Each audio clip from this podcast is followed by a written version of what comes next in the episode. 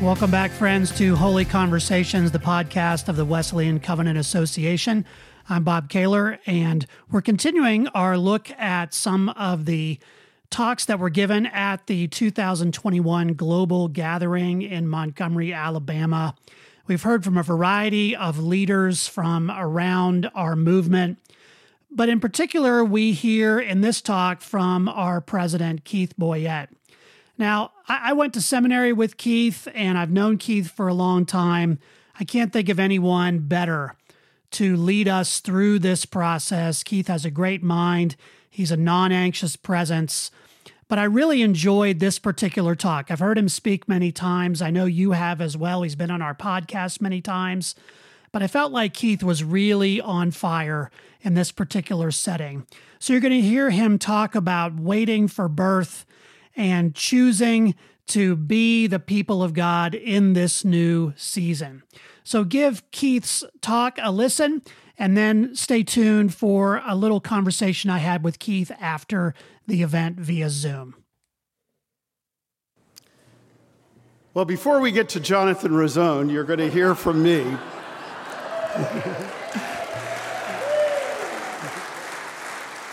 you know, you can't have a good meeting unless you have a few hiccups, right? That shows that we're human. It shows how desperately we're dependent upon the Lord Jesus Christ and the Holy Spirit.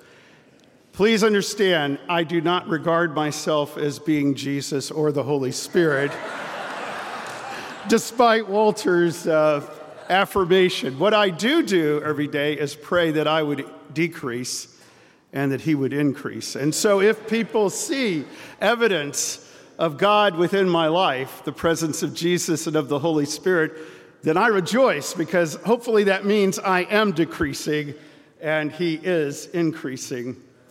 Well, I'm Keith Boyette, in case you don't know who I am, and I'm president of the Wesleyan Covenant Association.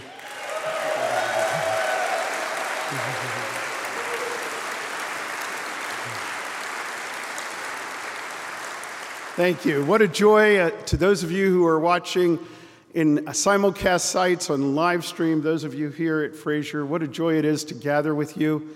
You know, when we last did a global gathering in Tulsa, we were close to 3,000 people in all of those different venues. Based upon the registrations that we had coming into this morning, we were approaching 2,300, 2,400 registrations. I'm confident that when we get the final report, it'll be more than that. I think that's remarkable testament in the midst of pandemic recovery, as it were, to be there. And so thank you for your support and engagement. One of the hardest seasons in life, I think, is that season of waiting for the birth of a baby. I've done it three times with three children. And I've added four more times with grandchildren waiting for them. Now, I'm, I'm not entitled to any special recognition for that. I mean, I did none of the work associated with that. The nurses told me that my title was coach. I think that was to make me feel good about my presence in the room because I don't think my wife appreciated or needed my coaching at all in that time. Labor and delivery often do not go by the book. There can be unexpected delays, changes in circumstances, moments of uncertainty. But eventually, one way or another, the moment arrives and the baby is born. Oh my, the joy and elation of that moment, all that hard work, all that pain that has gone before suddenly seems to evaporate as this new life comes into the world and you hold your own flesh and blood, knowing that this is a gift from God. Waiting is filled with frustration and discouragement, anxiety, a desire to make things happen. What strategies have you used to try to make a baby come when you are tired of that long wait? Birth is filled with joy, victory, new vision. As the psalmist declares, weeping may last through the night, but oh my, my, joy comes in the morning. The psalmist continues You have turned my mourning into joyful dancing. You have taken away my clothes of mourning and clothed me with joy, that I may sing praises to you and not be silent. O Lord my God, I will give you thanks forever. That's from Psalm 30. Well, you and I are awaiting a birth. The name has been revealed the Global Methodist Church. We already know a lot about this church. We eagerly await the moment of birth when it is legally formed and begins to operate. But we're not there yet. And that is frustrating and discouraging. More than a few of us are impatient. Amen? Some of us want to force the issue. Amen? Deliver that baby perhaps before the right moment. Maybe we should do a C section and just rip the baby out, make that delivery happen. I mean, that's the human way to do things, correct? We'll take control. We've been waiting this delivery for months, even years. The Hebrews waited 400 years for deliverance from servitude in Egypt. They wandered 40 years in the wilderness before they could cross the Jordan to the promised land. And God's people were in exile for 70 years before they were permitted to return to their homeland in Israel. Our wait has been long, but compared to those, well, not so long. Still, I'm tired of waiting. What about you? I'm impatient. I get anxious. I'm discouraged at times, but I have learned that God does amazing work when we are waiting, if we trust Him and allow Him to work. If delivery had occurred sooner, would we have been ready? Well, what choice would we have when the baby comes? You can't say it's not convenient yet. You have to be ready to move ahead, and we would have been. But God is at work in this season. And if there's one thing I have learned in my lifetime, it is to trust the timing of God. I have seen over and over again, His timing is perfect. His ways are mysterious. I don't always understand them. But in retrospect, I always see His wisdom. I want to thank thousands of people around the world who have worked to prepare for the launch of the Global Methodist Church, all those persons who have served on the Global Council of the Wesleyan Covenant Association, delegates to our global legislative assemblies, so many people who have served as officers and board members of our regional chapters, hundreds of people who have given of themselves to serve on our task forces Countless intercessors, including those who are praying for us even now, partners in ministry who have joined us in this journey, and most recently, the members of the Transitional Leadership Council who have met weekly for more than a year preparing to usher this new baby into the world. And so many of you who have generously given of your time, your resources, your prayers to sustain this work and to ensure the startup resources will be there when we begin operations. I want to thank those who have had to pay the price of facing opposition and who even have had to sacrifice in order to stand for the vision of this new denomination. I'm grateful for the Reverend Dr. Jody Ray, who is here with us today. Jody, if you would stand up.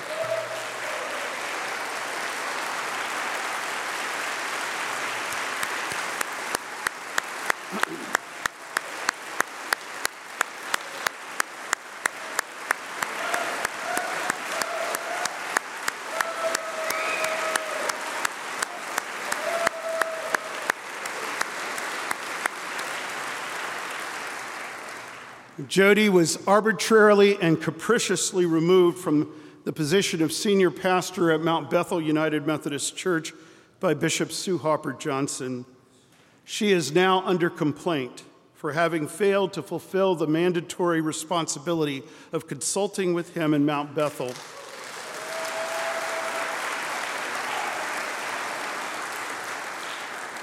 I'm also grateful for the Reverend Jay Liu, pastor of Valley Korean United Methodist Church in Granada Hills, California, who was with us over the last three days but had to leave right before lunch today so he could return to be with his people tomorrow. He was informed that he would not be reappointed to Valley Korean because, quote, he undermined the ministry of the bishop, close quote, by sharing information about the protocol for reconciliation and grace through separation.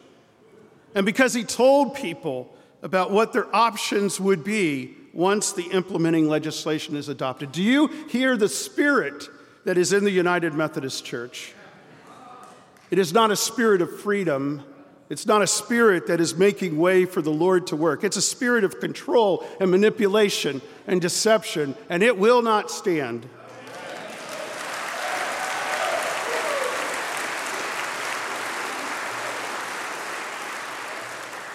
The purpose of the protocol was to demonstrate to the world that we Methodists, despite significant conflict, could love one another as we part ways, blessing one another in our separation. God sent us a Jewish lawyer to show us the way in Ken Feinberg. And we have the humility to listen to what God is doing through even a Jewish lawyer. Unfortunately, recent events have undercut the environment of the protocol.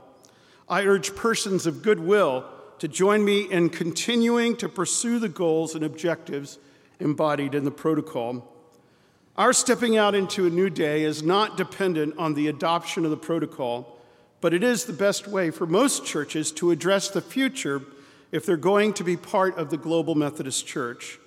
Launching the Global Methodist Church does not free churches from their present entanglement the protocol implementing legislation justly permits churches to align with the Global Methodist Church with all their buildings, property, and assets without paying significant sums of money. This is the fair, the right, indeed the Christian approach to resolving the impasse.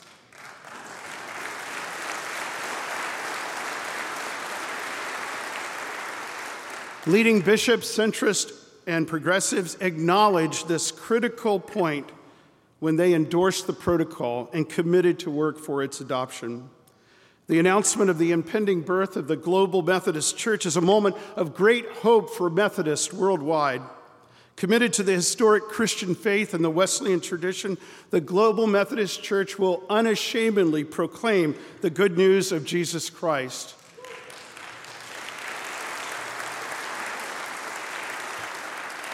Our unity will be in the person of Jesus, not in an institution.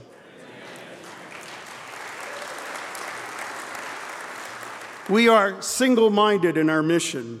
We dare to proclaim what our forefather John Wesley proclaimed that God des- desires to transform our character so that we increasingly reflect the character of Jesus. With Wesley, we are prepared to become more vile for the privilege of sharing Christ and Him crucified with people of every nation, tribe, and tongue, and especially with the poor, the outcast, and the marginalized. We desire to be a truly global church that enables the strengths in one region of the church to be shared across the church in every part of the world so that we all mutually benefit. Rather than being a church dominated by being US centric, we expect to be a church that experiences the rich diversity of leadership and vision that rises up from all corners of our connection. We see our connection being rooted and grounded in the great confessions of faith as so eloquently expressed in the sermons of John Wesley. I believe we are on the cusp of a great theological revival. Rather than being Rather than being fractured in what we believe and what we practice, we will humbly submit to Christ and to live in obedience with the teachings that he affirmed from the Old and New Testaments. I suspect most of you have heard the oft quoted words of Mr. Wesley, spoken as he looked forward to our generation. Mr. Wesley said, I am not afraid that the people called Methodists should ever cease to exist in either Europe or America. But I am afraid lest they should exist as a dead sect, having the form of religion without the power. And this undoubtedly will be the case unless they hold fast to both the doctrine, the spirit, and the discipline with which they first set out. As we launch into this new future that God has for the people called Methodist, we will not settle for the form of religion we will press on to experience the fullness of the, of the power of God that He promises to His church. We will hold fast to the doctrines that has been, have been entrusted to us by those who have faithfully delivered the faith to our generation. We will know nothing but the Holy Spirit which God has poured out upon His people, seeking always to be filled to overflowing. And we will be a church that adheres to God's discipline as we seek to be a fitting dwelling place for Him as He draws near to us and draws people to Himself. We will live in what some have referred to as an already not yet season between the first coming of Jesus as Savior and His second coming, when the kingdoms of this world will become the kingdom of our God and King. In a similar vein, we are in another already not yet season. We can be Methodist of the Global Methodist Church in anticipation of its launch in the very near future. We can live out its doctrine. We can embody its mission and vision. We can keep our eyes focused on where God is calling us. We can be the church God is calling us to be here and now regardless of what the powers and principalities of this world dare to say. I conclude with another compelling and well known quote from John Wesley. Uh, this is our call. Mr. Wesley declared in the phrasing of the 18th century Give me 100 men who fear nothing but sin and desire nothing but God, and I care not whether they be clergymen or laymen they alone will shake the gates of hell and set up the kingdom of heaven upon the earth. What say you? Will you be counted among these women and men, whether clergy or laity, who fear nothing but sin and desire nothing but God? What say you? Will you choose? Will you choose to be part of a generation who, by the power of God working within us, will shake the gates of hell and set up the kingdom of heaven upon the earth. What say you? Yes. Join me and let's go global.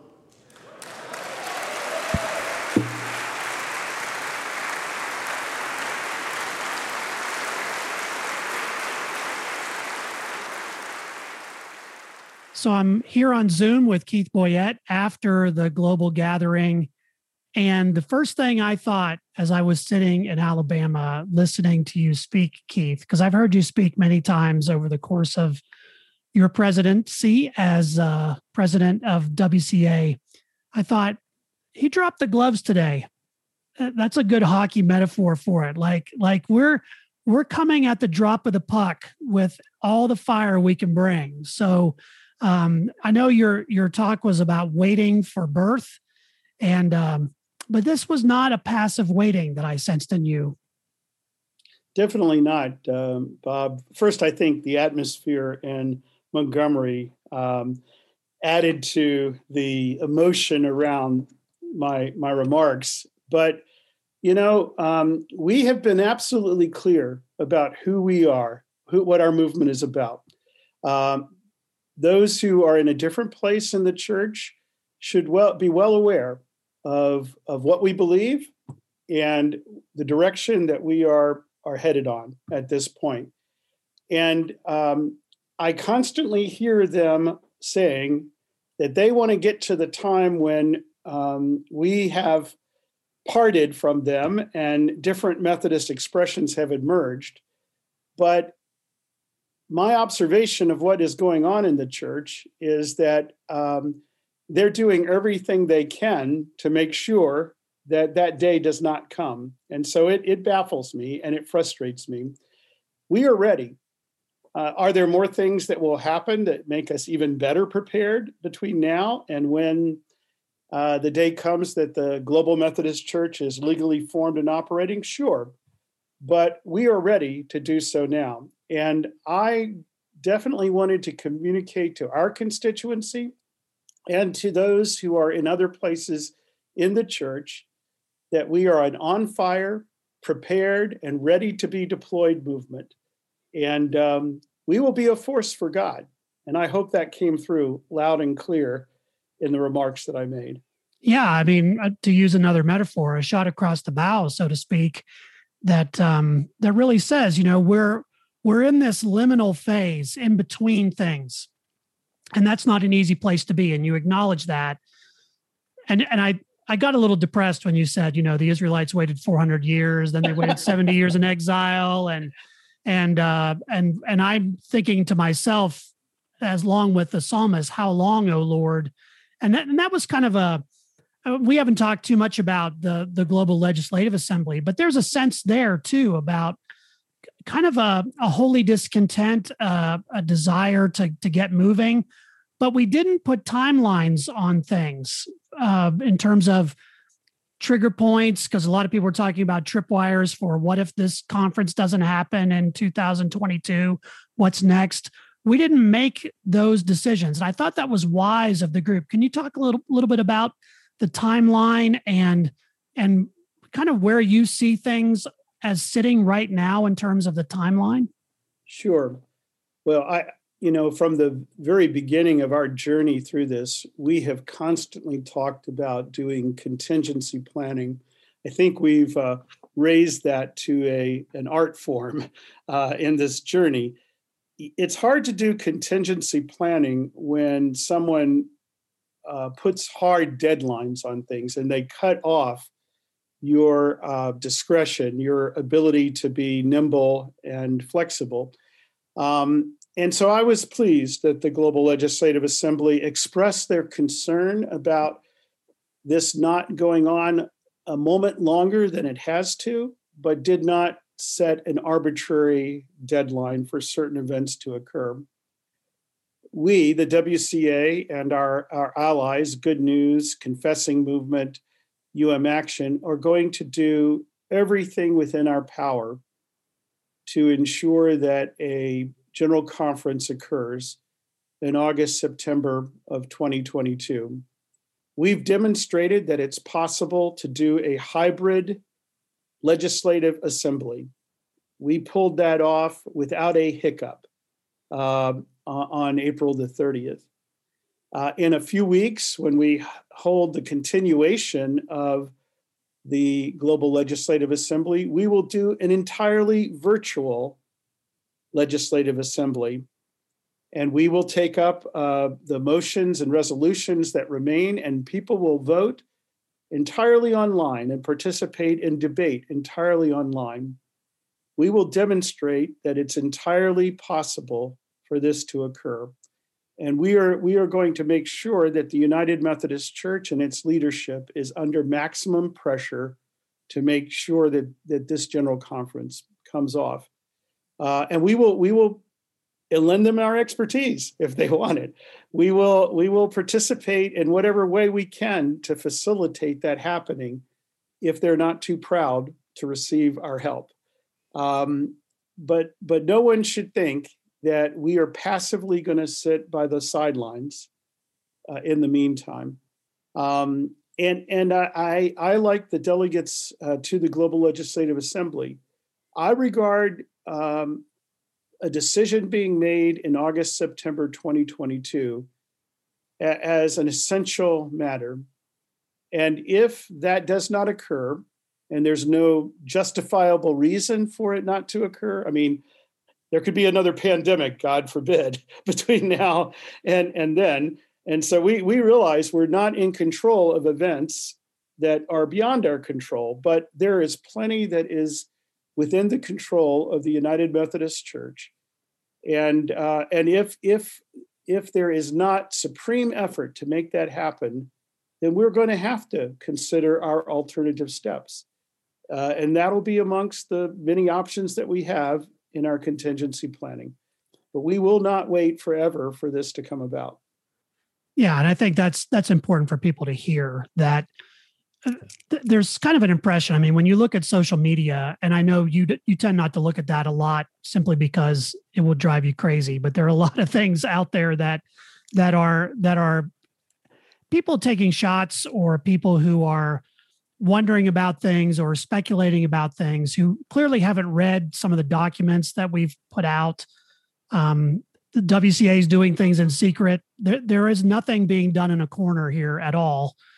And um, and so, I mean, what would you say to those who are kind of in the corners and maybe um, speculating or grousing or jumping on social media about what's happening? Uh, what's your invitation to them? Well, uh, first, I, w- I would say to you that I, I think we have tried to be as completely transparent as we can be.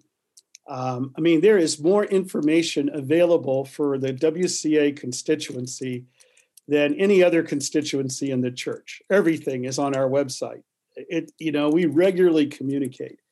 Um, I would say to those who sit in the bleachers and lob grenades, they ought to get in the fray. They ought to come on into the water, as it were, and join us in this. We have multiple ways that people can become involved. I would say that most of the people that are in the bleachers lobbing grenades have a limited body of information, knowledge. They're speaking um, without context to the larger scenario and um, and they're and they're oftentimes got the blinders of their own individual circumstance in mind, and they're not seeing the bigger picture. Um, we are trying to represent a global church, which means that what is good in Fredericksburg, Virginia, where I am, may not be good in Lubumbashi, Democratic Republic of Congo. And, and we have to navigate that. Um, I, I invite anyone who has a perspective that they want to share on Facebook to feel free to email me and share that perspective with me. And I will engage them and try to help them understand why exactly what they're demanding occur may not be the best thing for everybody in this circumstance. Uh, Bob, you know, I, I want to just share. It's really interesting. I know, I know that you're a person who is in, is uh, daily engaged in in you know Bible study, devotional reading. Um, I believe that the Word of God is alive and speaks to us in every day. And this week, God has really been speaking to me about this wilderness experience through the wilderness experience of the Hebrews. And in De- Deuteronomy chapter 8, uh, in verse 2, God's God, uh, uh, Moses says to the people of God, Remember how the Lord your God led you through the wilderness for these 40 years, humbling you and testing you to prove, prove your character and to find out whether or not you would obey his commands. And that gave me a whole new perspective on what might be happening right now. Uh, I don't like going through wildernesses any more than anybody else, but God does teach us some things in the wilderness. And He does develop character traits that we would not otherwise have. And He learns something about our character and our faithfulness to Him in this time. I hope He brings this wilderness experience uh, to a conclusion rapidly. But, um, but I'm going to journey with Him because He's the faithful God. He's the one who makes the path and his outcome is always better than any outcome I could impose on a circumstance. Uh, so, to our friends who are our critics, I'm grateful for you. Uh, I listen to what you say.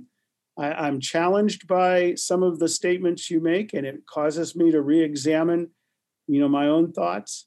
But, but um, I invite you into the water. I invite you into the battle. Join us you said in your talk, our unity will be in the person of Jesus, not in an institution.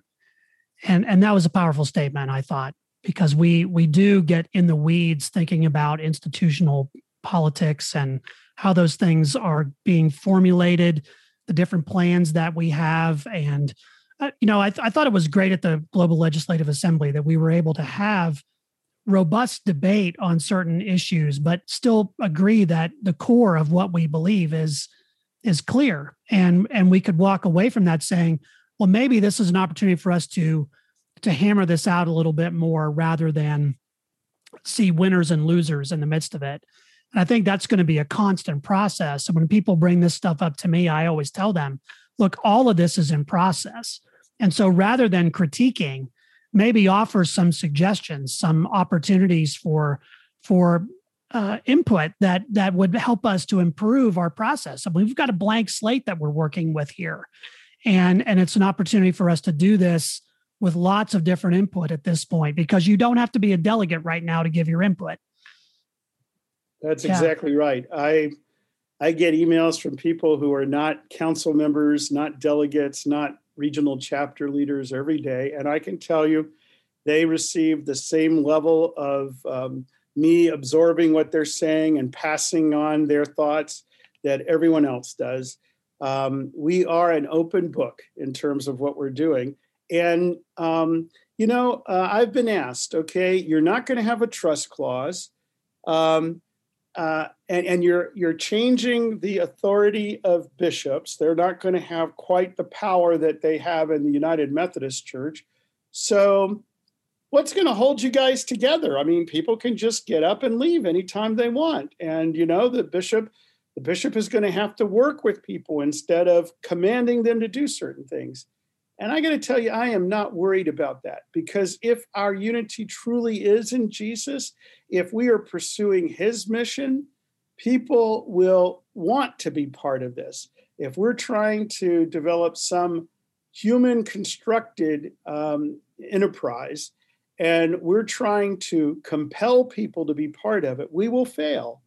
Um, there are all kinds of denominations that don't have trust clauses, by the way, and they and they they're doing just fine. Some of them are doing better than the United Methodist Church, and so I do hope that we will major in Jesus, that everything will be about Jesus, that Jesus will be lifted up, that His salvation will be proclaimed, and uh, his transforming power will be experienced. And I think when that's happening, people aren't going to be worried about, well, where do I get off this train? They're going to be so excited about where the train's going that they'll be all in. Yeah, it's about holiness, not a hostage situation. Amen. Amen. so, um, any parting words, Keith, as um, as you think about the the global gathering in general? I mean, you have to be thrilled with with how that came off. I, I was just thrilled with all the speakers who did a phenomenal job. And as I've been editing all the podcasts and from the talks and listening to them again, just how blessed we are to have such a great diversity of leaders in our movement and and to see what God is doing, the energy and enthusiasm in the room, uh, which we haven't been able to have for quite some time, just kind of give me a sort of a, a after action review from your perspective on the global gathering? And as people are listening to the talks uh, some of the highlights that maybe stuck out to you. Sure. Well the you know this was our fifth global gathering and any number of people have either written or emailed me and shared that they've attended all five global gatherings and this in their view was the best of them all. Now part of that may be due to uh, COVID fatigue, and we were together, and it was a high moment. But there was a, a real enthusiasm around every aspect of this. People were genuinely excited to be present. Um, you're right. The, the speakers, both uh, uh, Jeff Greenway and Angela Pleasants, who spoke at the Global Legislative Assembly, their devotions, and the speakers at the Global Gathering were, I mean, they were on fire. The Holy Spirit was uh, very present in speaking through them.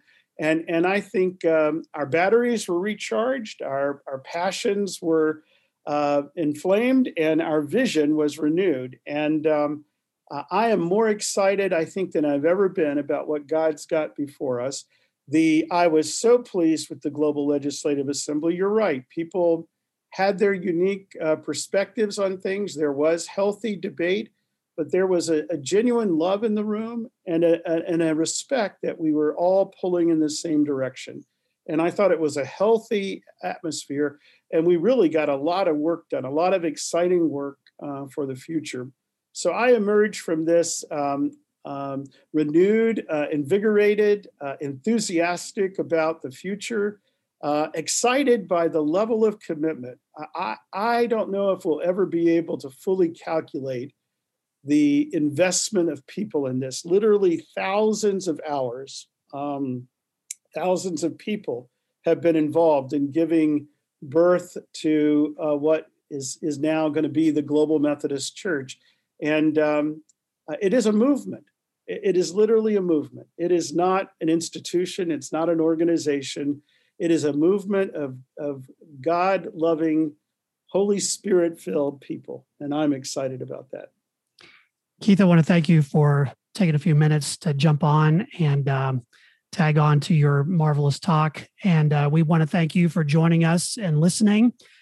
We remind you that you can send your comments and questions about anything to us at podcast at wesleyancovenant.org, or you can send your questions to Keith at president at wesleyancovenant.org.